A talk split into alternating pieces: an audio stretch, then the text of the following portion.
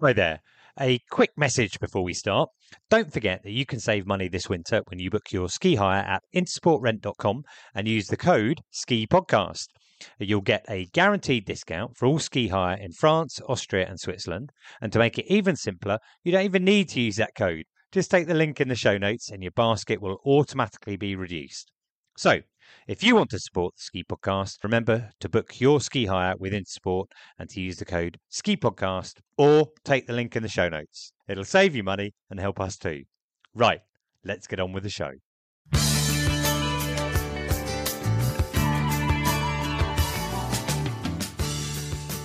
Welcome to episode 180 of the Ski Podcast, and thanks for joining us, listener. Today is going to be a special episode all about working in ski resorts. We're going to be finding out what jobs are available, how you can find them, when to apply, what you can expect, and sadly, uh, we're going to include a detailed look at the B word, Brexit, how that's had a huge impact on seasonal work for staff and employers. Now, my name is Iain Martin. I'd like to introduce my guests today. They're all experts in this uh, topic. Uh, firstly, I'm delighted to welcome Steph Davidson, who coordinates recruitment for the tour operator Ski. Hi, Steph. How are you? Hi, Iain. Yeah, very well. Thank you. Thanks for having us. Thanks for joining us. Whereabouts are you today? Um, so I'm in Leeds at the moment. Um, we're just down the road from our UK office, which is based in Huddersfield. So I am working at home today, but normally I would be in the UK office and um, very busy, you know, taking calls from applicants, reading application forms, and doing interviews, which have just started recently as well. Okay, cool. Well, we'll come on to the the, uh, the timeline for that sort of thing. Um, we've also got with us today Jenny Greenwood, who performs the same role, I think, for uh, Skiworld, the largest independent ski tour operator in the UK. Hi, Jenny. How are you going?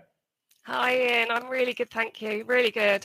Yeah, I'm actually the HR manager for Skiworld, and I've been with them for 16 years. So um, yeah, I've got a team that work for me doing recruitment. So I've got quite a wealth of experience in this subject.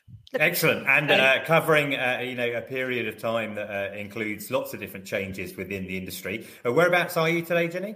I'm in Twickenham. Lovely area. I used to live there myself. Well, joining us from the Alps, we have Richard Lett from Après Ski Bands and a number of other uh, businesses. His colleague Ella uh, was on the show in 178 telling us about après ski bars. And Rich was last with us back in episode 86. Hi, Rich. How are you? Yeah, very well. How are you, Iain? Are you good? I am very well. You are in the Alps, I said. Whereabouts uh, are you? So currently sat in, uh, and well, based in uh, Méribel. Uh, we work across the Alps in in, Ver- in you know in Switzerland and a little bit in Austria as well. Um, but we also run a bar restaurant in Méribel Village called La Terrasse and Lodge du Village, um, which is where I'm sat this morning. Uh, just had the morning debriefing with the guys and uh, morning coffees. We haven't started on the beer yet, but uh, it's nearly midday. That, that's a relief. It's more like pastis at this time of day in France. Yeah, sometimes, isn't it? Nearly past six o'clock. Um, and then, so I suppose for this podcast, I think maybe I bring a perspective from local French business because obviously we are just a French business out here, and uh, obviously a lot of our colleagues and friends are, are, French business owners, so French employment, as well as I suppose we could talk about the uh, musicians because they're a special case in in employment as well. Yeah, yeah, we will definitely uh, tackle that uh, as well. Uh, that's great. Just tell us, uh, Rich, how's the view today? How's it look out on the mountains? It's gorgeous. It's been sunny for us on and off solidly. I've been back off holiday for a couple of weeks now, so it's been and there is some rain due later, but I can't see it yet. It's gorgeous out there. Okay, excellent. And finally, for a full house this morning, we don't normally have this many people on the uh, podcast, but there's a lot to discuss here. And I really wanted to have Charlie Owen on. He is the uh, MD of SBiT, uh, which stands for Seasonal Businesses in Travel. It does what it says on the tin, and we'll be finding out more about exactly what SBiT is lobbying for. Hi, Charlie. Thanks for joining us. Hi, Iain. Um, very nice to be here. It's been, I was just checking, it's been 172 episodes since the last time I was on here. So, um, very nice to be here, but uh, also says uh, a lot about the longevity of um, your podcast. So, well done. Thanks. Thanks very much. Yes, I think we're going into our uh, uh sixth year. I have to look it up. Uh, now, quick question. I always like to ask my guests this, and I'm guessing that most people are going to be saying uh, something that's a few months ago. But when did you last ski or snowboard? Let's have a, a quick answer from you, Steph. Uh, when and where was that? Yeah, so that was in Courchevel. Um, my last ski was in April. It was actually the best skiing of the season. We got a massive dump of snow right at the end. Um, so then when we went into shutting down the chalets, I was quite jealous of all the locals who were still getting up to the top after the lifts have shut. Um, but it was a really good season, lots of fantastic skiing. And as I say, yeah, April was definitely a highlight. So lots of nice memories back to that. Yeah, I was actually looking at the uh, webcam for Celea yesterday, and uh, you know, there's there's enough snow if you wanted to ski tour up to uh, and, uh, and, and ski down that you can still do it. And there were some tracks on the on the webcam. What about yourself, uh, Jenny? When you last on snow? Uh, I was mid-April. I was in Val d'Isere on the Skiworld end of season trip, which was a thank you to the staff uh, for the season. And we went out, the London staff went out to meet the overseas team management, and we had an amazing, as you say, Steph, amazing snow and an amazing end of season uh, get together. Really good fun. Excellent. What about what about yourself, Rich? You're uh, in the Alps. Maybe it was a bit later than everyone else. I don't know. Yeah. I know you're a very busy man. You don't get on the mountain yeah. that much. Well, I get, I get out enough. um, yeah, it was in May. Did a little ski tour um, around the back of Mottaret and um, uh, yeah, down into Méribel. Um, there was great snow to the, towards the end of the season, wasn't there? Echoing what Steph said, you know, April was a great month for for skiing. And Charlie, what about yourself? Uh, similar to the others, I was enjoying the phenomenal end of snow sea conditions. Um, so the last time I was on, it was a board uh, coming down my usual last favourite run down the Celea um, mid-April, and it, it's it's one of the things that I don't think is actually that well understood in the UK. That April now, and this has been the case for the last few years, has just provided the most phenomenal conditions. Um, the slopes are reasonably empty, the, and, and the snow's just been great. So yeah, I mean, part of me says um, it's probably just carry on to have such a good ski in April, but it'd be nice if um, more UK holiday makers could actually appreciate it as well. Sure. I mean, uh, skiing into spring is a uh, campaign that uh, France Montagne has uh, run for several years, and there's lots of great reasons for going out at that time of uh, year. I think people often are thinking about uh, altitude, but if you're going to somewhere like the Three Valleys, where I think three of you had your your last ski, um, particularly, you mentioned Celea, nice north facing slope there. That's why it's still keeping that uh, snow so well. Uh, it can definitely be a great holiday.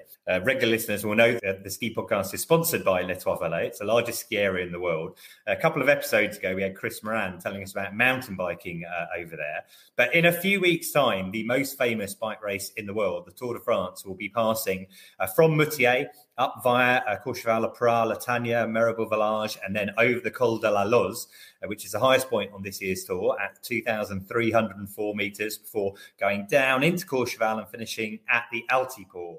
Now, our Courchevel expert, uh, Alex Irwin from 150 Days of Winter, uh, sent us a short report on the uh, build up to the tour's arrival. So let's have a listen to that. Hi, Iain. Alex from 150 Days of Winter with a Tour de France update from Courchevel. On Wednesday, the July the 19th, stage 17 of the Tour de France finishes in Courchevel for the first time since 2005, when Alejandro Valverde was handed the win by Lance Armstrong. If you're coming to Courchevel to watch the tour, here are some tips. If you're thinking about watching from the villages, the tour only passes through the lower villages of Saint-Bon, Le Praz, and La Tania before heading over to Méribel. It then heads up the Col de la Loze where the stage finished last year. Another great viewing point, but requires quite a hike to reach before heading down to the Courchevel Altiport. The final descent is full of hairpin turns and changing aspects, which could easily catch up both cyclists and support cars. With a large screen installed at the finish at the top of the mountain runway, this is obviously one of the best places to watch the whole race as well as the tumultuous finish. With all that in mind, it's best to find your viewing place early and be aware of road closures if you're thinking of driving on the day. Uh, Rich, you mentioned that uh, you are in Méribel Village at the moment, and the Tour de France is going to go right past your door. I'm guessing you will be watching, right? Yeah, absolutely. We um, this is at La Terrasse in uh, Méribel Village. We'll be it'll be kind of a festive day. Um, the the tour goes right by us on the on the road there that links La Tania to to Méribel, and then it goes up through Méribel, winding its way up past the uh, the Rond Point, if people know that, and then they're onto this um, amazing uh, track that they've built up there for road cycling, which is closed to cars normally. I mean, obviously the, the whole Tour de France is closed to cars anyway, but for us uh, amateur cyclists, it's just such an amazing um, track that they've built. You know, a, a tarmac road basically snakes its way all the way up to the uh, Col de la Loze. And so the Col de la Loze is one of the peaks that joins Méribel to Courchevel. And then, uh, so the Tour de France will be following that. They'll they don't finish at the top; they finish down at the Altiport in Courchevel. So there's going to be a quite, for those who know this road that they've built, it's quite hairy. There's very very tight hairpins. It's very steep, and it's quite a technical descent. So it would be quite the thing to watch live, I should imagine, as well as on telly. But yeah, then they finish in the Courchevel um, Altiport, and and so Méribel isn't really doing anything for the Tour de France because technically the f- stage finish is Courchevel, but it's you know most of it is on the Méribel side. And what about yourself? Uh, you know, it's going to come right past uh, the Lodge du Village. Will you uh, have put on anything special for it? Yeah, we'll have live music all day and barbecues and you know that sort of party atmosphere with a big screen and and people in camper vans will you know will probably be coming up and, and using this as a place to stay. So there'll be quite a lot of people here. But once the um, once midday comes, all the roads will be closed. So where you, you know people will be picking their zone and sticking to it. And from here, you can walk up to to the track and um, and see see them going past. You can see them going past the front door here, or or, or further up on the hill if you want to watch, you know, watch it on the mountain, you know. Yeah, and I know you're a keen cyclist, uh, Rich. In fact, very kindly, you've lent me your bike before for an event I did uh, yeah. out in the Alps. Have you cycled up Col de la yourself? Oh yeah, it's absolutely brilliant. It's so difficult. It's so tough. The Méribel side is particularly tough. Um, so you normally warm up in a in a cycling season with a with a trip up the Courchevel side first. You get that one under your belt, and then um, and the first the first time I did it, I could you know I literally couldn't do it without putting my, my foot down and and you know because I thought my heart was going to come out my my head. You know, it just there's parts where you just cannot rest, and if you're you know these guys just float up it the the pro cyclists, but for an amateur cyclist it is uh, is literally challenge one is getting up it without having to put your foot down. That is literally is that difficult. Yeah, well, okay. Well, it's certainly going to be a, a day to watch. I'm pretty sure it's uh, July the 19th that it's coming through, stage 17 of the Tour de France. So stick that one uh, in your diaries. Uh, hopefully, I won't get in trouble for that segment about cycling because someone did actually complain. We had mountain biking in episode 178 and we're the ski podcast. I, I'm not apologizing for that. We all love skiing, but the mountains, for me, at any time of year, are a joy. And in summer, uh, cycling is hugely popular as is trail running. Uh, regular listeners will know I like my trail running. I'm going to be in Zermatt in August uh, for a race they've got over there. And last weekend, I was actually taking part in a triathlon uh, down in Nice. Uh, and I might be risking more complaints now because this is like a non-ski or, or, even mountain activity, although we did cycle up into the Préalpes. But I'm mentioning this purely because I travelled there and back by train. Uh, and I went on the overnight service from Paris to, to Nice on the way out there. Uh, regular listeners will know um, about the lobby group I founded, uh, Ski Flight Free. And uh, although this wasn't to a ski resort, if you'd like to know more about my overnight train experience, you can have a look at skiflightfree.org uh, to find out more about that. Right, we're going to move on to the main subject of the day now, which is uh, ski jobs and finding work in ski resorts. And Charlie, I'd like to start with you. We might as well address I don't think it's the elephant in the room because uh, you know everybody knows that Brexit has made huge changes uh, to to Britain, but specifically uh, in terms of freedom of movement. So, Charlie, I wondered if you could tell us firstly uh, a little bit about uh, what SBiT is, and um, you know when it started and why you started it. Uh, sure. Um, look, um, just just before I kick on that, just go back. Thank you again for inviting me on, but but thank you for everything you do for the industry, particularly on the climate emergency um, and looking at um, flight-free skiing. I think it is going to be incredibly important. Um, and look, I, I've talked before about how the lack of mobility is really challenging for the entire industry, but that pales in comparison to the existential crisis uh, that the climate emergency brings. So, look, thank you for everything you do on that, and please keep doing it. Um, but look, back back to the question and SBiT and a little bit about how we started. Um, I, I, think the seeds of it um, started on the uh, night of the referendum. Um, where I stayed up all night Um, not ashamed to say, drank a bit, cried a bit. Um, when I'd kind of got over the hangover and kind of brushed the tears away, realised that um, the potential for the loss of freedom of movement and basically labour mobility between the UK and the EU was going to provide probably the most significant challenge that the industry had faced up until that point. Um, and I kind of kicked myself that actually, myself personally and the industry wider, hadn't done more in the lead up to the referendum about trying to explain what some of those impacts would be.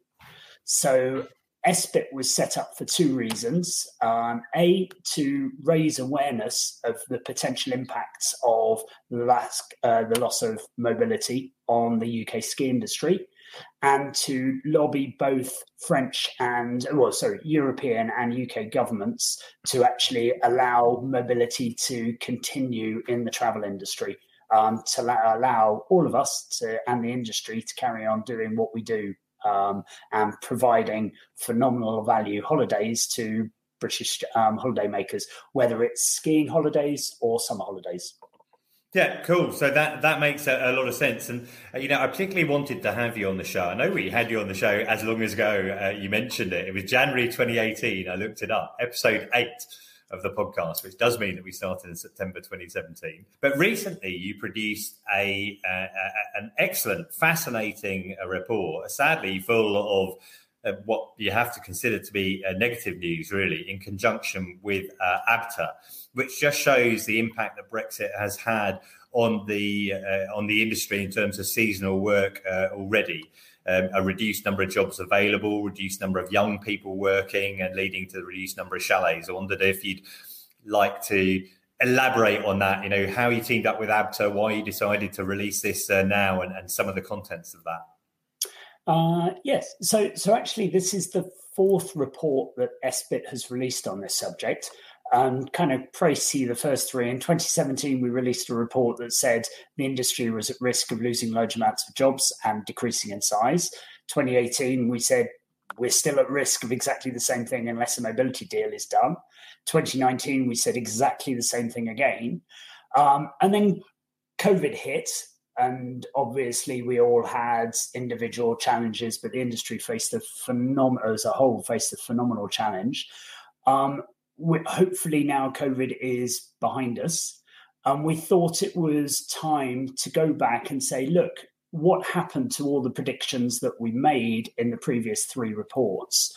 And then we were, we I've been working very closely with ABTA, who obviously have been um, also calling out the dangers of the lack of uh, mobility chapter in the EU UK um, um, uh, trade agreements. Um, and so we decided to partner together to resurvey the industry to find out what the situation actually was. And as you say, unfortunately, um, the three reports that we said, look, this is going to be really, really bad, was then confirmed by the report that we just released, which basically said, yes, it's really bad. So, some of the headlines um, there's been a 69% drop in UK workers in the EU from 2017 to now.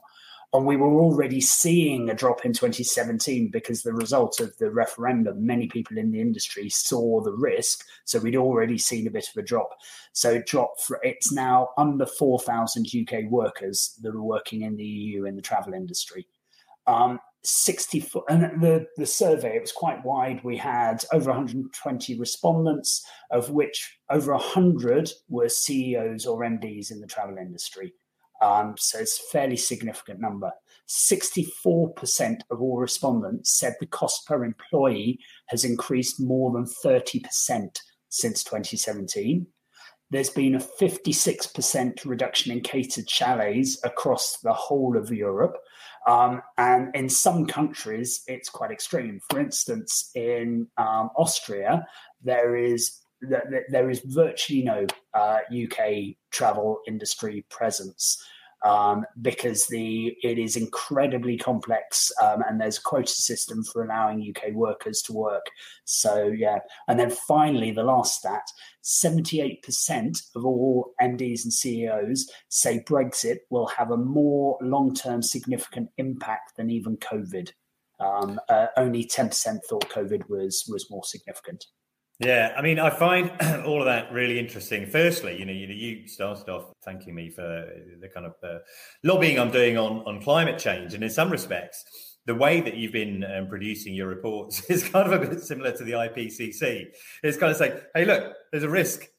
Hey, look, there's still a risk. Hey, look, there's a risk, and it's getting better, yeah, bigger if we don't do anything about it." And now we've got this situation, unfortunately, where I mean that is such a huge uh, decrease in the number of people working in ski resorts, and I'm guessing probably everyone on the panel uh, today on the podcast today is in the same situation as me because I've been working in the ski industry for a long time.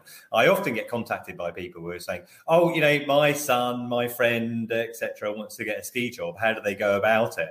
And my first question to them these days is, "Well, you know, have you got an EU passport?" Because what you're saying there, the number of uh, you know the number of jobs overall has gone down. But isn't that another uh, factor as well? I think I saw that in your report. The number of non-British passport holders employed by uh, British companies has gone up. Um, yeah, that's definitely definitely been the case. And we again we were talking about this, and we predicted this would happen um, because the, it is very complex and quite expensive to actually employ UK um, staff in some countries then um, the natural response is to look to employ some more EU passport holders. So, particularly um, uh, people from Ireland um, have, I think, have been under quite high demand. Now, fortunately, SBiT has worked incredibly closely with the French authorities. Um, we've been doing this since 2017. Uh, we managed to raise awareness of the um, success of the UK ski industry and how beneficial it was to the local French economies. And through that close collaboration, not only is SBiT been recognised by the French government as uh, the official voice of the UK ski industry in France, but we've managed to work with them to provide a route to employ UK staff um, however, it is um, still there is quite a bit of bureaucracy and it does quite cost a bit more. Um, however, there is a route. Without that, then even the 3,700 UK worker number would be significantly less. Okay, well, we will come on to uh, that route uh, later. And I also, later on the podcast, want to ask you about some of the lobbying that you're doing, because I know you're lobbying on a very high level. But let's let's try and be a little uh, positive about it. There are still jobs available uh, in resorts, maybe less than in the halcyon days of, of uh, chalet companies and, and, ski jobs. I'd like to bring in uh, Steph and, and Jenny uh, at this point. I wondered if we could start off. Steph, you work for uh, Le Ski. You're a specialist at a chalet company. Know that uh, you know I work uh, with Le Ski quite closely, and uh, I know that you've really focused on just maintaining those chalets. You know, there are a lot of hoops that you have to uh, go through, but you've uh, made that happen. So, can I just start off then by asking what kind of jobs are still available for people to apply for? What kind of jobs are on offer? Absolutely, yeah. So it's probably helpful if I start by telling you a little bit more about Le Ski. Um, so as you said, we're a, chalet company. Um, we run catered chalet holidays in France. Um, so those are in three resorts that we have: um, Courchevel and La Tania, which are in the Three Valleys, and then Val d'Isere as well. So we're very lucky actually that we've managed to maintain our program um, of 31 chalets.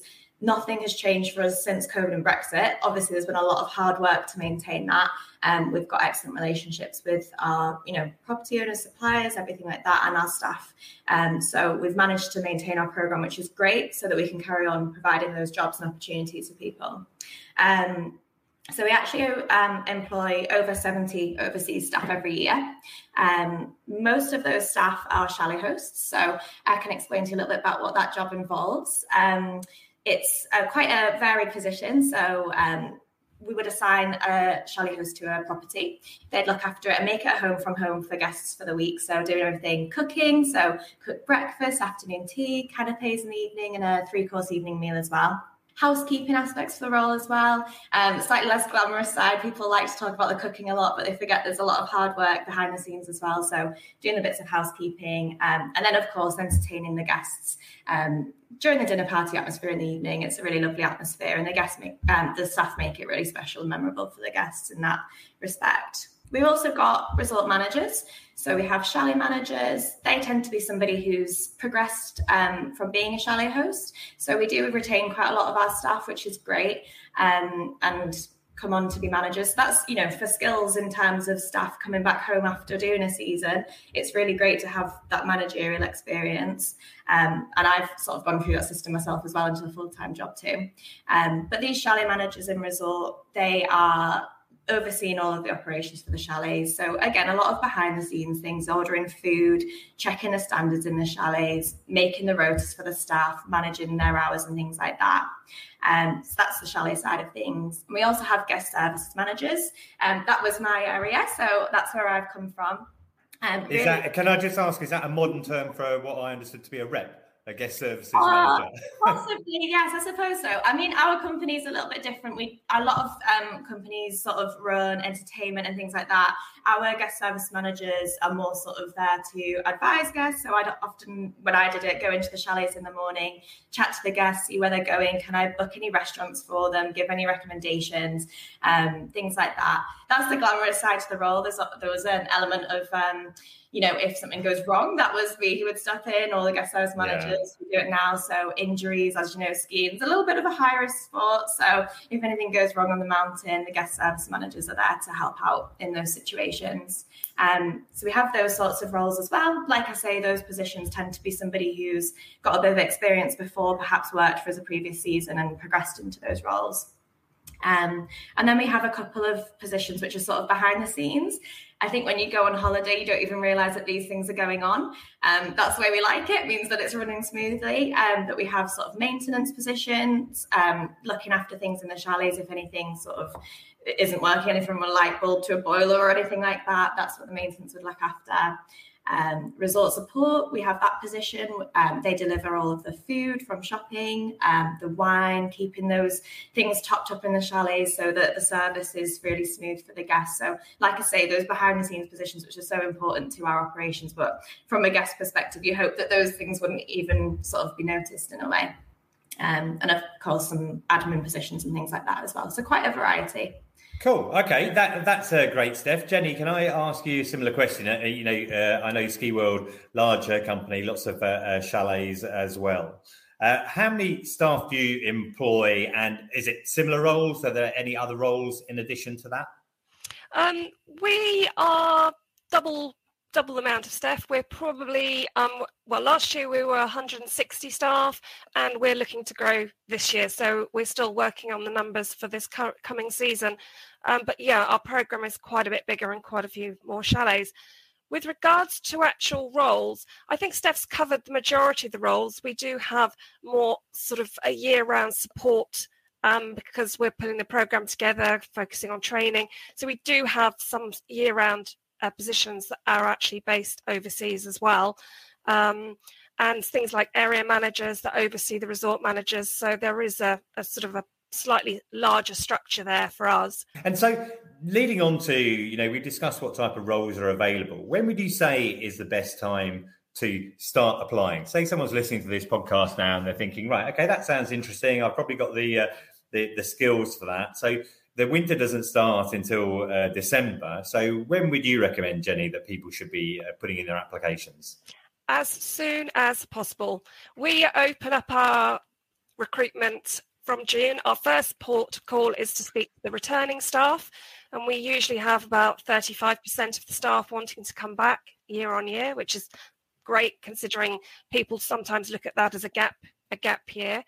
Um, but I we because of the visa process and the permit process, um, the sooner we can get that underway, the better. So I would definitely say start applying as soon as the jobs go onto the website, which is usually June after we've placed the returners in May. Right. Okay, that makes sense. And and Steph, can I come back to you? Similar similar timings, would you say?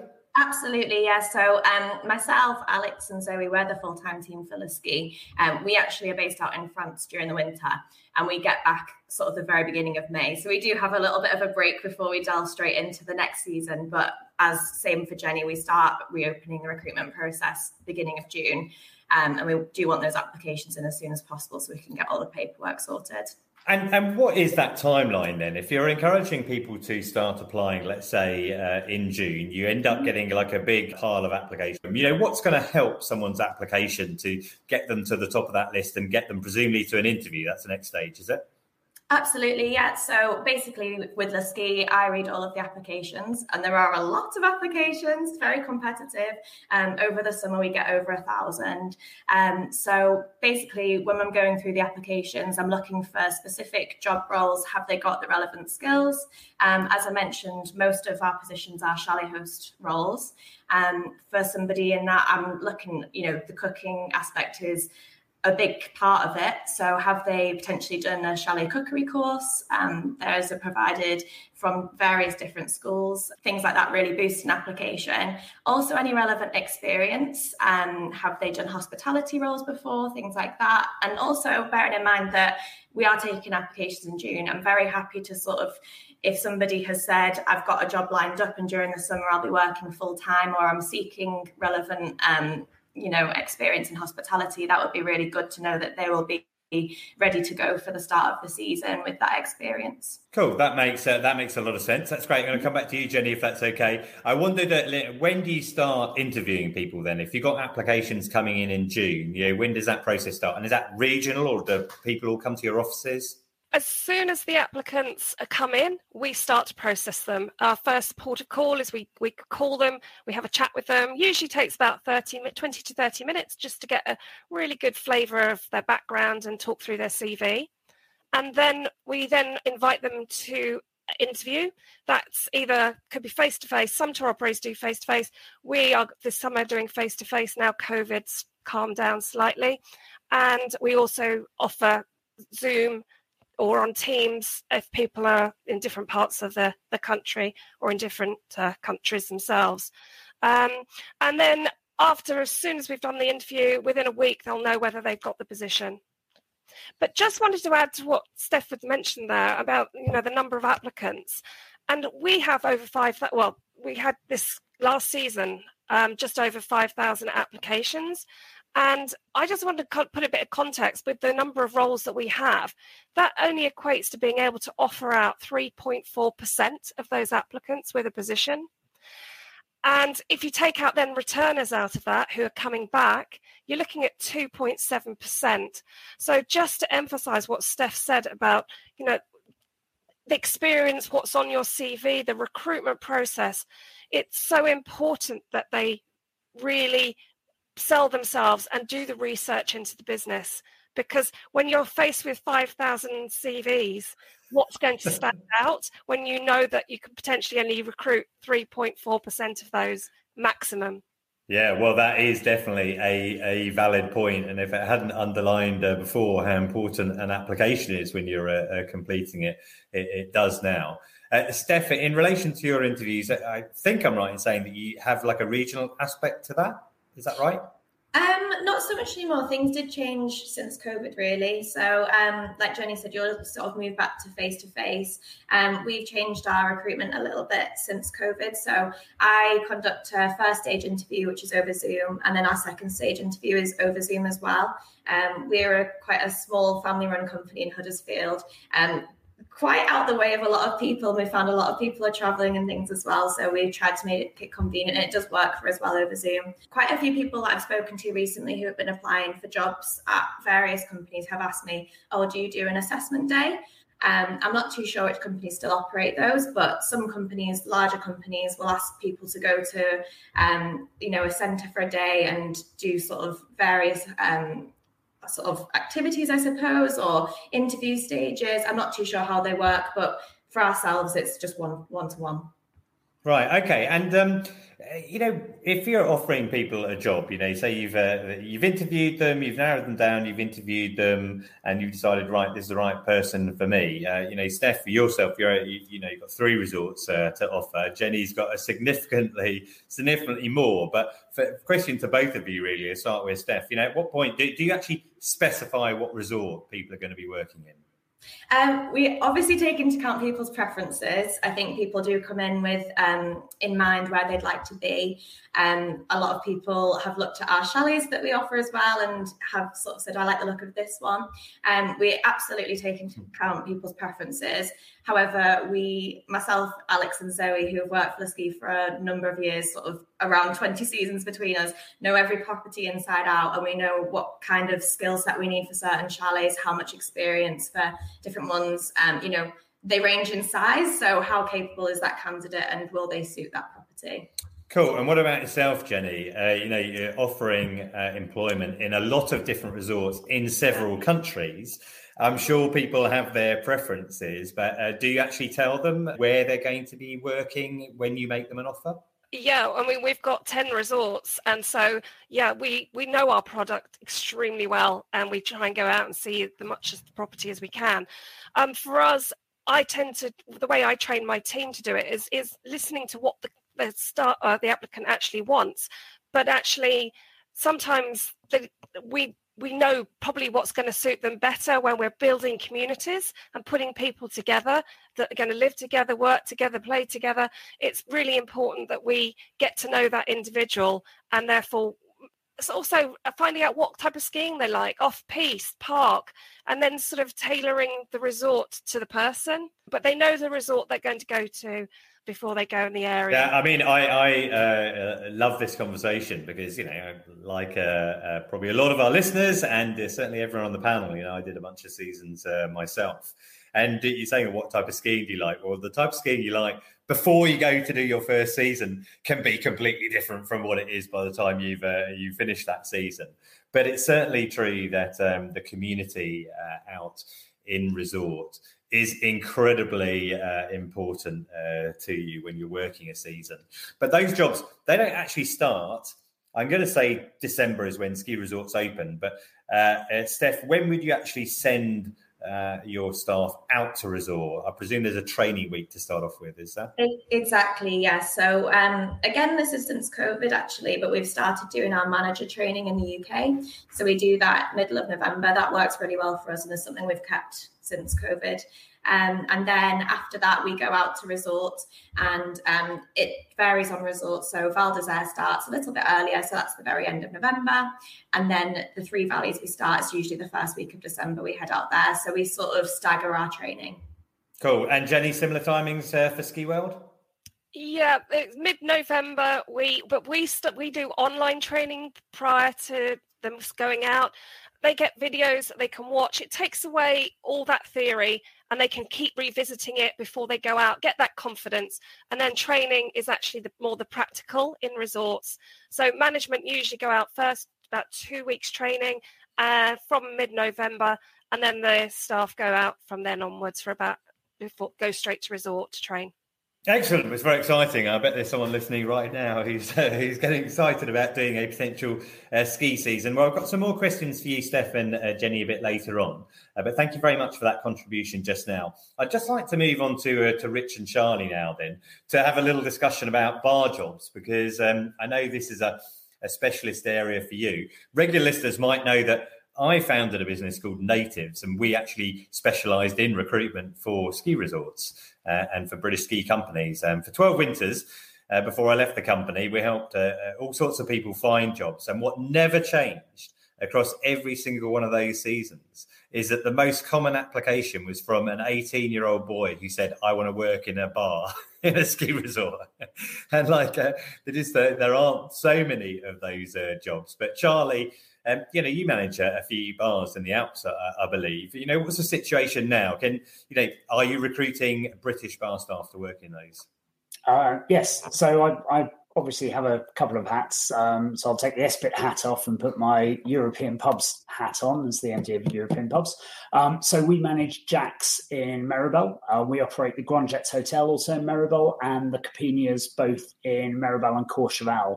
And we'll be opening a new Jack's in Les Menuires this coming season, which we're very excited about, which will provide more job opportunities.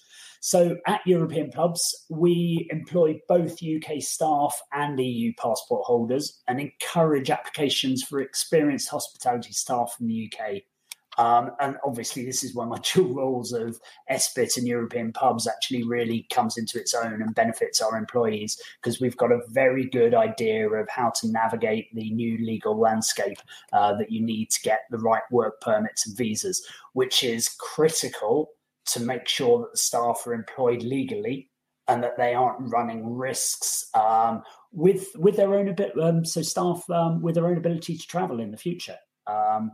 So we've probably got about 60 to 70 um, uh, vacancies that we need to recruit um, to fill this year. Recruitment is in full swing already. So if you want an experience that literally will change your life, um, and I know that um, I think everybody on this podcast has done winter seasons and will know um, the life changing experience it is, um, then get applying at europeanpubs.com. Go and have a look at what we do and get your applications in.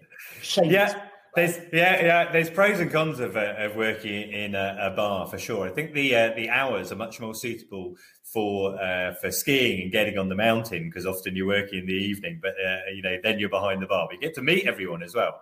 Uh, Rich, you're sitting in a bar in the Alps uh, at the moment, and you recruit for uh, Lodge du Village, uh, I believe. I think you are more focused on employing people with EU passports uh, now. Is, is, that right? Yeah, I mean, Charlie's company, you know, they, have they've got to employ more people. So that we, we um, out of the 25 or so staff last year, we, we only had one member of staff on a on a UK visa, and that's someone that's worked for us for a number of years, and she missed the boat getting settled status because she was on a boat in the working on a yacht at the time. Um, so she didn't get her carte de séjour or settled status in, in the you know in UK terms. Um, so she missed that. So she's someone we valued, and we you know so we went through the visa process for her. Fairly straightforward. You know, there's there's the, the French visa website. It's very well set up for it. You click on it, and it's all in English. Just got to follow the process and um, and then we we do recruit people locally, French people, English kids that have been born to um, you know born out here. We've got a couple of them on the team that are you know 18, 19 years of age, and and so have that you know have great English and great French as well. You know, so in all, um, with what with carte de séjour holders and um, EU passport holders, yeah, it was ninety nine percent of our workforce. Can I ask you another question? Uh, like Charlie, you wear a lot of hats. Uh, uh, Après Ski Bands is one of your businesses. Uh, you mentioned that there's a situation in terms of acts coming over who are going to be performing in different bars uh, around the Alps. How does how does that work for them in terms of employment? Yeah, so if there's any uh, budding musicians out there want to uh, sign up with us, there it, it is different for um, musicians and sports people. So um, those are careers where you expect people to go to other countries to do what they do. Um, so musicians do get a certain amount of time without needing any kind of visa whatsoever. So there's there's a few administrative hoops to jump through, and you also need to show a contract which has your uh, future dates in terms of uh, you know music gigs and income uh, to prove that you have the, the, the, the, the money coming in during that tour. So you don't need a visa up to 90 days, and then post 90 days, you have to get a visa. But even then, the visa is a lot simpler than a, a bar person's visa. That it's it's called a talent passport, and beyond 90 days, it's a simple application. And I mean, touch wood, up until uh, last season, everybody that went for their visa interview got a visa within a couple of weeks, and the process was much much simpler. Okay, excellent. So that's good news. So that if you're an act, you can contact Rich if you want to uh, be working out in the Alps this winter and it's still possible. Um, I'd like to just come back to Jenny and Steph if I could, just to touch on um, you know EU passport holders. The uh, survey showed that there's a lot more EU passport holders being employed. Steph, are you actively seeking out EU passport holders, or is that something that when you see all those application forms come in, those thousand application forms, you're like putting them into different piles? If you see someone who's got that passport already? Um, interestingly, not so much. So our priority is just getting the right candidates for the job. Um, as I've sort of explained, we know specifically what we need for each chalet, each resort, what works well. Um, so when I'm going through each application, I'm just judging people's suitability for it, really. Um, obviously, we've explained the benefits for having the EU passports, but there is a way to get you know UK um, and British passport holders out to France with visas. Um, so we've sort of been doing that. It's definitely a bonus if they do have it. It bypasses the admin and the costs. Um, but my priority is finding the right person for the job. Okay, and Jenny, what about yourself? Uh, um, you know, Charlie mentioned it's been uh, uh Brexit has been a bonus for uh, Irish uh, people. Are you employing more Irish or other uh, EU citizens? Um, again, with Steph, this is totally about it's candidate specific. We want to get the right person in the right role just to give an, an example from Skiworld's perspective, um, in 21 22, we employed uh, 38% EU passport holders. But for the amazing work that SBiT have been doing over these last two years, for 22 23, it dropped down to 28% for EU passport holders. We because we can put people through the process. It's not. It, it's really about getting the right person for the right role. And I want to make sure that we deliver excellent service and that outweighs the admin costs in my mind. Okay, let's tackle that because that was also in the SBiT report, and you're talking about the the cost. There's a, a literal cost in terms of, uh, of financial cost, but also a cost in uh, time as well. Steph, do you want to talk us through how it works in terms of getting a visa for staff? Absolutely, I can do. Um, so obviously, we just employ people in France, so I can only speak from that perspective. Um, but yeah, lots of steps to sort of follow. Um, yeah, Charles, thanks uh, everything SBiT have done because honestly, it's it is a long and complicated process, and I'm not sure that we would have known where to start with it. But it is it is possible. We have got our heads around it um, and done it successfully for a couple of years now. So that's great. Um, but the first step is that you do have to advertise the jobs, as I say, um, on to the Pôle emploi, which is the um, French job site. So you open applications, and it's three weeks that those um, jobs have to be posted for. You interview applicants if they apply. Um, you know, if somebody applies and they're great for the role, that's fantastic. We'll sort of consider that application alongside all of the others that we receive as well. Um, but if not, we sort of go down the route of then um, opening the jobs up to um, you know our UK market, which is where we get most of our staff from. So to clarify, then you, have posted the job to make it available to French people in this instance in France to apply, and then you have to wait a certain period of time before you're allowed to consider non-EU citizens. Uh, Charlie, do you want to elaborate on that at all? Uh, yes. So it's it's a local worker test, um, and it's fairly standard for uh, non-EU countries that um, if you're trying to be, which of course the UK is now, getting workers to work over there. Um, but what will commonly happen, and this is something that, um, and thanks very much to Steph and Jenny for, for kind of calling out what SBiT's been doing. Uh, we run regular workshops for the entire industry to help, uh, or for SBiT members to help navigate the legal landscape. So um, uh, three, four weeks on the French unemployment side, but that's normally done in May, June time, kind of before the actual recruitment process starts in the UK. So it's a little bit of a lapse time.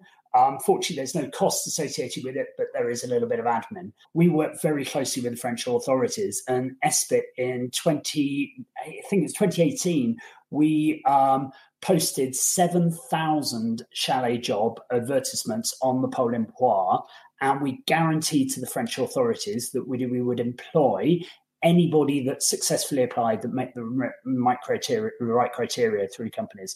Um, we got three applications, two of which was spam, and one of which didn't speak English, so didn't pass the, the test.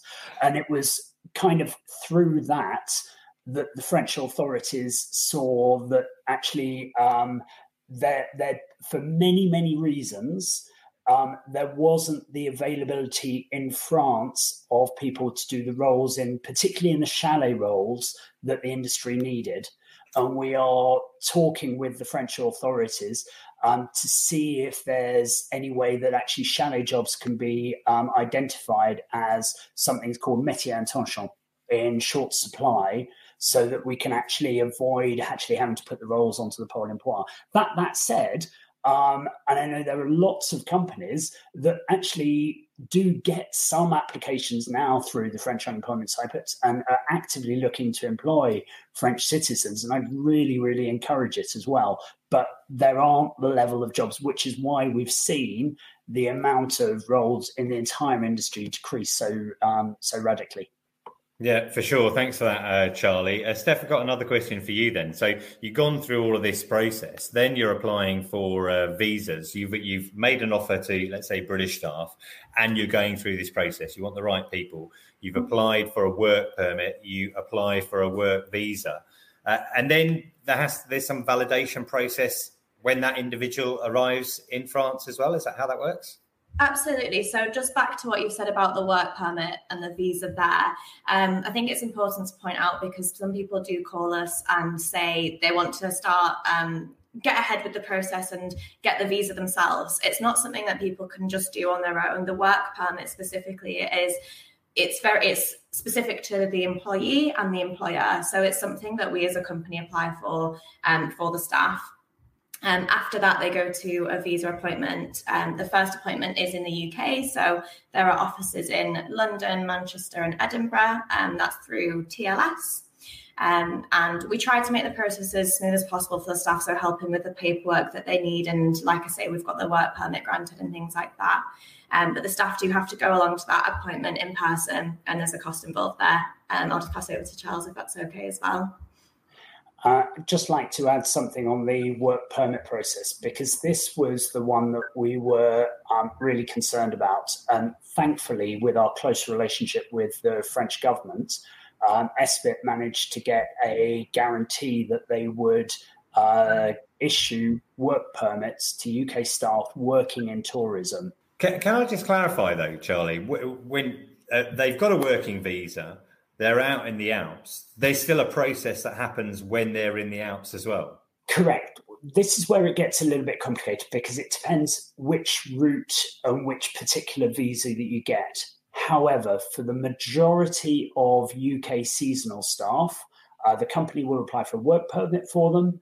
They will then apply for a work visa to enter France on a um, temporary season um, uh, visa, and then they have to get that visa validated in France. And this is where the costs and the time start to add up. First of all, the company needs to pay about or 50 euros a month they're working, so 250 or 300 euros to be in France.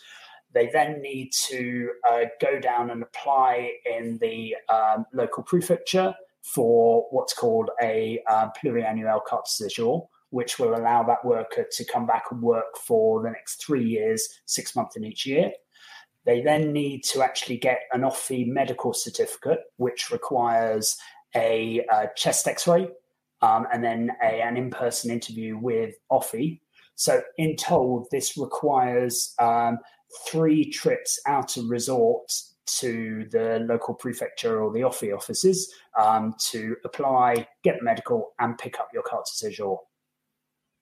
Right. Okay. That is a pretty full-on uh, process. Jenny, can I uh, ask you a question? You know, Charlie mentioned there are some uh, costs attached to that, uh, and obviously, there's an admin uh, cost uh, attached to that as well. But this is France that we're talking about, where in general, you know, there has been this system that has been created thanks to the work of uh, SBiT, where it is possible, uh, although uh, time consuming, to employ British people to work in France. But you employ staff in Austria as well.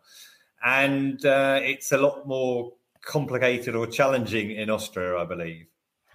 Yeah, the system actually works very much the same as France. We still have to go through advertising roles, you still have to go through uh, permits, visas as Charlie mentioned at the very beginning with Austria, the challenge comes from the qu- the quota of permits that they'll issue, and whereby France there isn't the quota in the hospitality industry um, in Austria there is, and it's very very limited, and that's to all non-EU. So that would include Australians, Kiwis, Canadians, it's South Africans. So everyone is trying to go for these small numbers of um, permits that they issue and that's where the challenge comes. And the process it actually takes a lot longer than it does in france.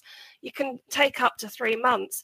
So we've made Skiworld have made the commercial decision that for the positions we have in austria we do employ eu staff purely because that three months isn't practical when you've got if there's an injury or something like that we can't we can't go through that process Yeah, I mean, that is really interesting because I also spoke to Andy Butterworth from Kaluma Ski, who's regularly contributed to the podcast and is based out in St Anton. And he told me that they employ around 30 staff in St Anton and they're all on EU passports. And he talked about the challenges of this uh, quota system and how it's changing. There might be a certain number in, in, in December and then it changes in January, etc. So those logistical challenges are still there in in those respects.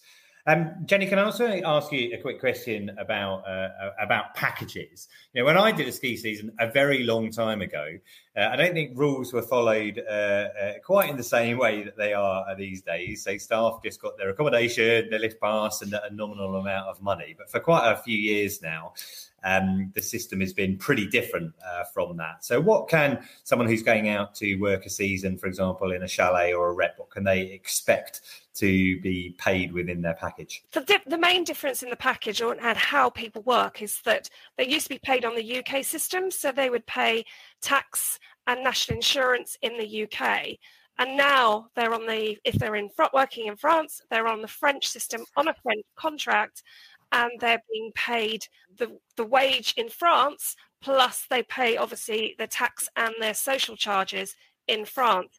But the actual salary aspect of it is such a small part of the actual package. I mean, that's the remuneration. But obviously, there's huge amounts of benefit for staff to actually work a ski season. And it comes through things like, as Charlie mentioned, that they put together this report. And 49% of management, senior management, talked about their career and that they've done ski seasons and how it, it started their career. So there's so many different factors and kind of obviously promotion. They're learning management skills. They're learning all these other elements, and it's it's life changing. Some of the skills that they learn, they learn how to sell. They learn how to budget. They're learning accounting. It's uh, huge life experiences and they get ongoing coaching throughout. Yeah, well, you don't have to sell it to me as someone who you know first did a ski season and has run a few businesses uh, since then. But I know you know when I go to some of the uh, uh, the the networking industry networking events, pretty much everyone there who's in a senior role with uh, ski companies has done a season, you know, at some point. That has been part of it, and you learn on the front line, uh, you know, what's uh, required and about the product and about the uh, customer, etc. Steph, I've got one more question for you about the Gunner package. Uh, some of my friends who, who've done uh, seasons, you know, back in the day with me several decades ago, have, have been saying to me, "I hear that season workers these days only have to work a thirty-five hour week." is that is that happen? Um, so yeah, contractually 35 hours. Um, within the sort of employment law, you can do bits of overtime, which is paid. Um, and we do try and monitor and give sort of time off to compensate if they've gone over as well. So you can have sort of modulated contracts. That's something that you can do. Um, it does also require a lot more sort of planning. So some companies have a rota system so that it doesn't affect the guests as much. So perhaps they'll have staff covering when um, the days off are for staff and things like that. Um, Le Ski, we've taken the sort of decision because of the way that we operate, and we've got 31 chalets. Um, it doesn't work for us to have that rota system. We'd have to, the financial implications of getting the staff to cover that would be far too great. So, all of our staff have two days off during the week all at the same time. Um, and the guests use that as an opportunity to try one of the local restaurants, which actually seems to go down really well anyway. I always think this is such a you know a, a difficult ruling to put into practice because anyone who's done uh, worked in the industry within chalets would understand that early on it takes much longer to do a job because you're learning how to do it. But once you get into a system and you know uh, how to go about it later on, it won't take you as long. Uh, you're more efficient. But uh, you know, unfortunately, we have to work our way around these uh, admin things. So that's that's very uh, interesting, Rich. Yeah, I mean that's a that's a phenomenon in, in bars as well. You know, you, we you just do rolling uh, hours sheets so that you, as the season goes on, the staff members recuperate overtime with extra days off on them, you know, and when they all know their, you know, they know their roles and they're working efficiently, it's great to give them an extra day off so they can go skiing, you know. Excellent. Yeah, I just want to mention with the package, and obviously there's an implication to the company to do visas and permits. Can I just really iterate everybody that when they're applying for positions, that they check that the company is actually doing the correct visa and permit process? Because if they don't, the repercussions on that individual it could be a long term effect within Europe. So please, please research the company that you're about to work for. That's my that's my advice for any applicant who's going to do a season. Yeah, well, I mean, I've certainly in the seasons uh, that I did, people you know did get deported uh, for various reasons. Every now and then, you know, controls uh, happen and people would have to leave, and we're aware that you know there's some employers are not necessarily uh, you know, doing it the right way. Uh, Charlie, I'd just like to come on to you because we, you know, we, there's a lot of topics here that we're we're trying to tackle. But uh, I just want to mention something that is in your report that you just did uh, with ABTA and some of the lobbying that you're doing. I wondered if you could tell us briefly what the youth mobility scheme that you're lobbying for is. Yeah, thanks very much for that. Because look, there's obviously been, I think, in a lot of this podcast, quite a bit of the um, the issues which we've managed to navigate, but there is hope for the future, and this is what SBiT and ABTA are really, really focused on at the moment. So there's two things that we're lobbying for. Um, extending the existing UK youth mobility scheme to EU countries so the UK already has a youth mobility scheme. So this allows uh, people up to 18 to 34 to work in countries like Australia, uh, Australia, Japan, New Zealand. Um, we're looking to extend that to the EU nations, individual EU nations, and there's conversations going on at the moment around that. Um, but secondly, um, we're seeking an enhanced uh, seasonal mobility agreement for tourism workers, full stop, of whatever aged, um, with the EU. Now, we think this is most likely in the renegotiation of the EU EU UK T- TCA Trading Cooperation Agreement that will happen in 25 26. Um, and, and, I think there's quite a lot of support. And actually, if you look at the press coverage around the SBiT report, the Times actually called this out as something that was pragmatic and made sense. Even Lord Frost, I find myself in the very bizarre situation of agreeing with Lord Frost that actually just after he resigned in one of his first speeches, he said that they made an error in not actually having more mobility provisions within the TCA. And so I'm hopeful that um, either with this current government or future governments, that they will look at better mobility and particularly youth mobility scheme. Uh, Rich? Yeah, I would say if if people are you know looking for jobs this winter, there's also in each of the resorts there are Facebook groups uh, set up just you know by barman and by whoever else, and they set set them up each year. You know, looking for staff, recruitment, Val d'Isere, you know 24 20 you know 23 24 or or what have you you know you just got to do a little search on the internet on these facebook groups and all the local um, employers all the local hotels bars restaurants etc they post their jobs on there. And some of these local uh, employers are large hotel groups that have admin departments and hr departments and can uh, handle um, you know visa applications. They're they're employing third party nationals from other countries that aren't in the EU. Um, so I'd I'd say not to take applications away from the fine people in this podcast, but there, there, there are some alternatives out there as well. Excellent. Well, uh, that is really good. I like the idea that we can uh, finish off on a positive note, but I don't want to kind of uh, diminish uh, the conversation we've had here uh, you know, doing a ski season is a tremendous experience. There might be fewer jobs out there, but that just means if you want to do one, listener, or if you know someone who wants to do one, make sure that you get as many qualifications or skills as you can and put in a high quality application. So people like uh, Steph and Jenny will, uh, you know, take you to the next uh, stage and to move on. Overall, very interesting conversation, and hopefully, listener, you found it uh, interesting uh, as well. Please do let me know what you think about the show. I enjoy all feedback about it.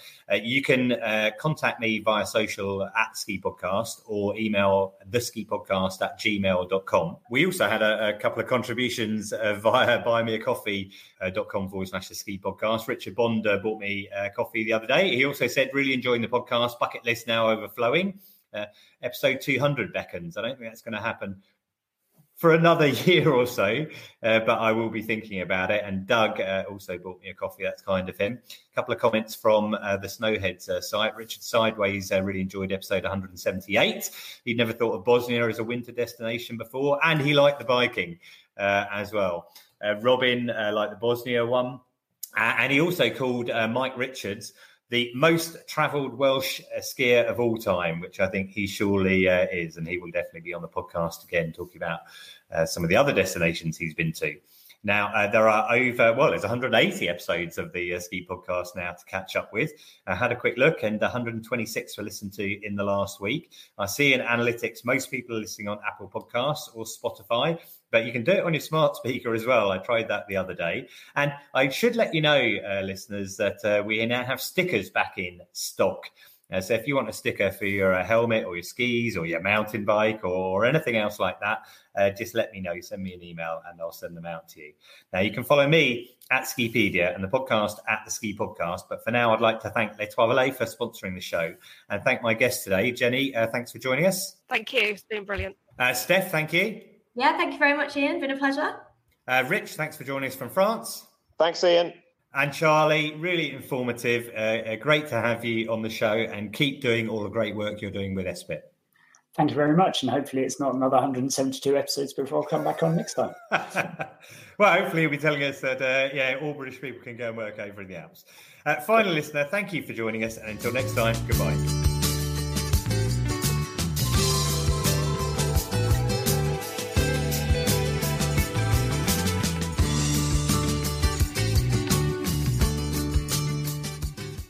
Thanks for listening to this episode of the Ski Podcast.